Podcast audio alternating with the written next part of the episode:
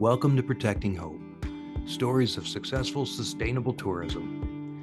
Join us as we travel the globe listening to impactful stories about how sustainable tourism to protected areas contributes to environmental conservation, local economies, and human well being. This podcast is brought to you by the Center for Protected Area Management at Colorado State University in partnership with the U.S. Forest Service International Programs Office and is supported by funding from the U.S. Agency for International Development.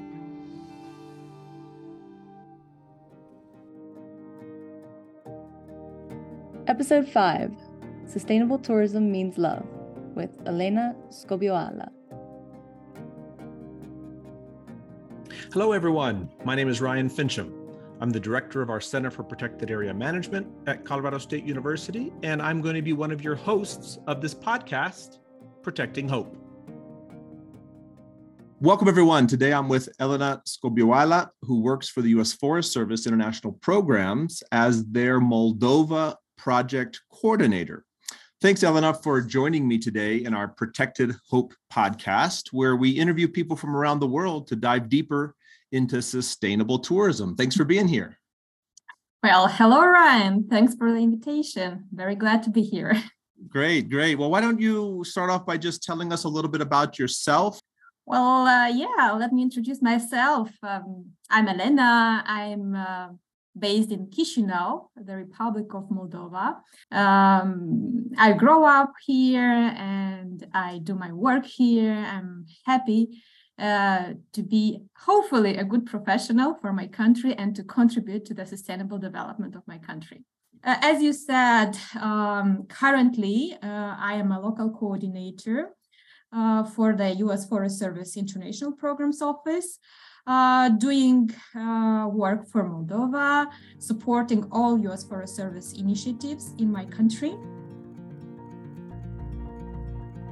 For people that may be listening from Latin America or other parts of the world that maybe maybe don't have as much experience with Moldova, what what what are some of the highlights that we should know about uh, you know the sustainable tourism or the tourism opportunities more broadly in Moldova. Besides the wine, we've heard about the wine, but what, but, well, you know, what are what are what are the, some of the things that people come to see in Moldova, especially on the the, the natural and cultural side?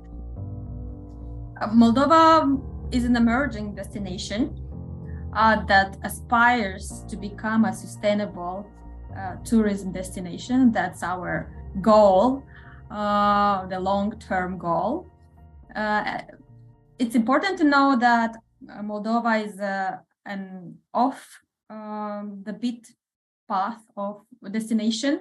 It's not so um, visible, maybe not so much uh, worldwide, but it has a lot of um, things to offer to the visitors. Although we are at the crossroads of civilization, Eastern, Western, and our historical destiny was stormy, I would say.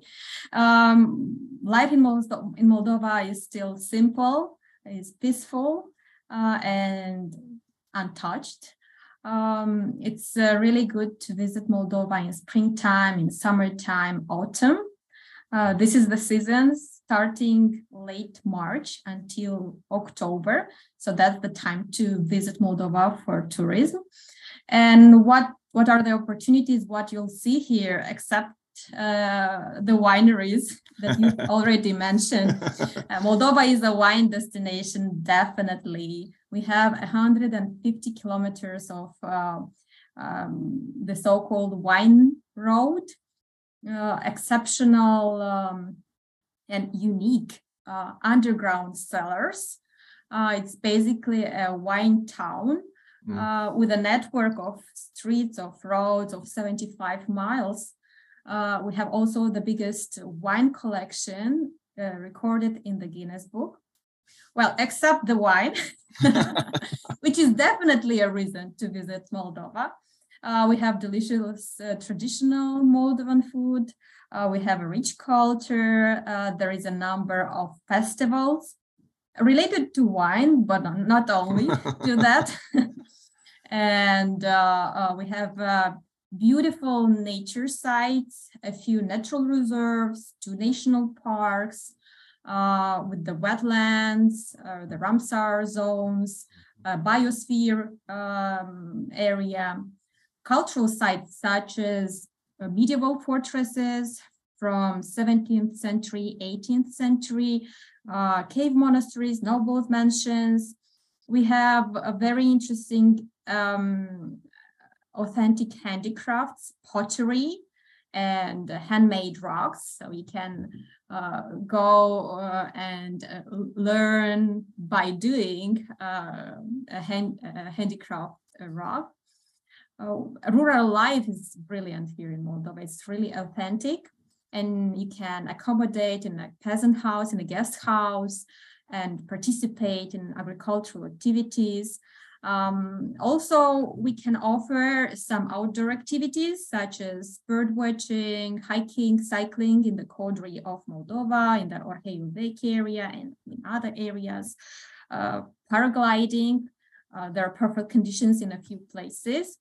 Uh, even we don't have mountains, but we have a hilly country and uh, uh, good wind, perfect for paragliding some kayaking is also uh, recommended for the visitors. So yeah, wow. a lot of opportunities, I would say. Yeah. So you are really welcome.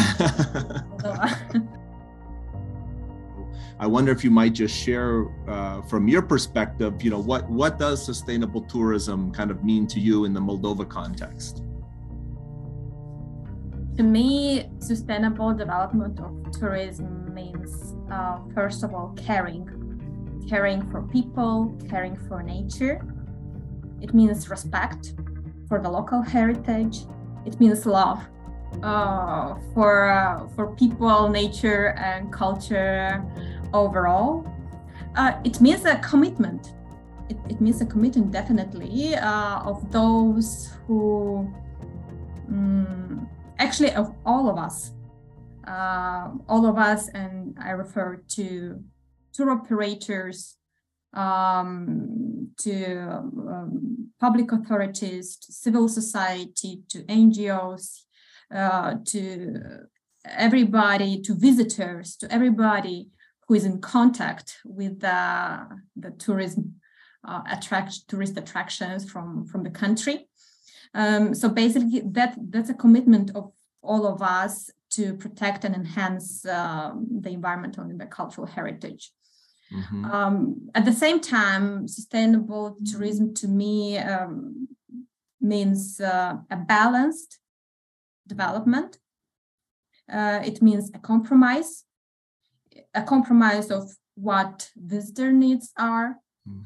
of what the local community's expectations and rights are, what benefits the operators, tour operators, um, um, have. So definitely they do tourism activity for business, first of all, and they want to reach out benefits from their activity. And that's also a compromise on how to ensure environmental protection, um, decrease of degradation, how to uh, diminish negative impacts of uh, tourism because tourism is a growing industry, as you said.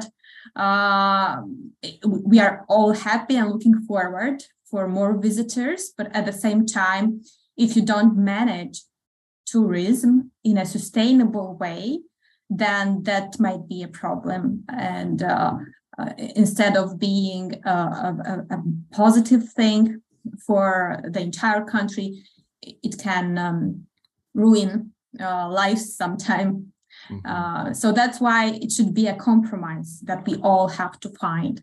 Uh, also, for me, sustainable development of tourism, that's a very pragmatic and realistic approach, especially of those who develop uh, tourism um, in some areas, uh, because we should be wise in um, in um, uh, using the resources for the long term to benefit of them as much as possible.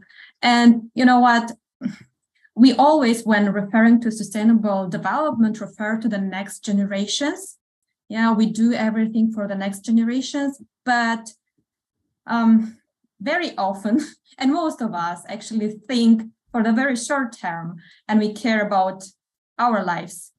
So it's just in writing, looking forward to the next generation, but most of the people still look for their benefits.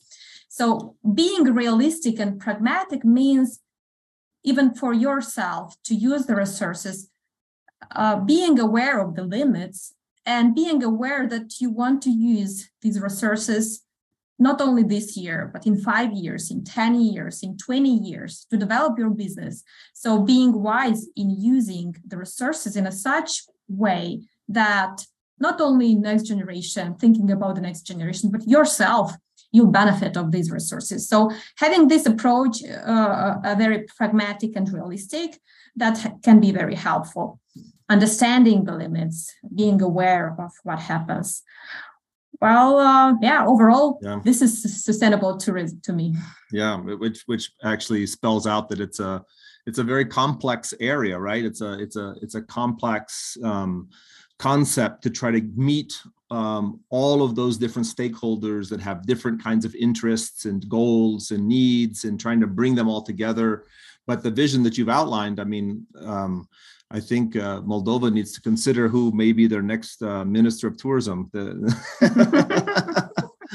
but but that vision. I mean, you know, so in so many places around the world, also like local communities or re, or, or, or national, even at the national level, you know, people are often very excited about the prospects of tourism, and um, sometimes it goes very well, and sometimes it can very quickly get to the point where local communities go, why, why did we get into this in the first place? Now it's a now we're dealing with a nightmare, you know, a nightmare scenario of too much visitation, too much stress on local resources, very little benefit coming to the local community. And so, you know, having that vision that you've outlined in advance to really ensure the rights you and I, I, really focused on that word that you mentioned, making sure we we understand the rights of the local community and that they're addressed um, um, first, you know, if, at a minimum alongside all the other interests, but probably first, making sure that we get the local community piece right is so important. So, yeah, thank you for that vision. I really, I really appreciate that.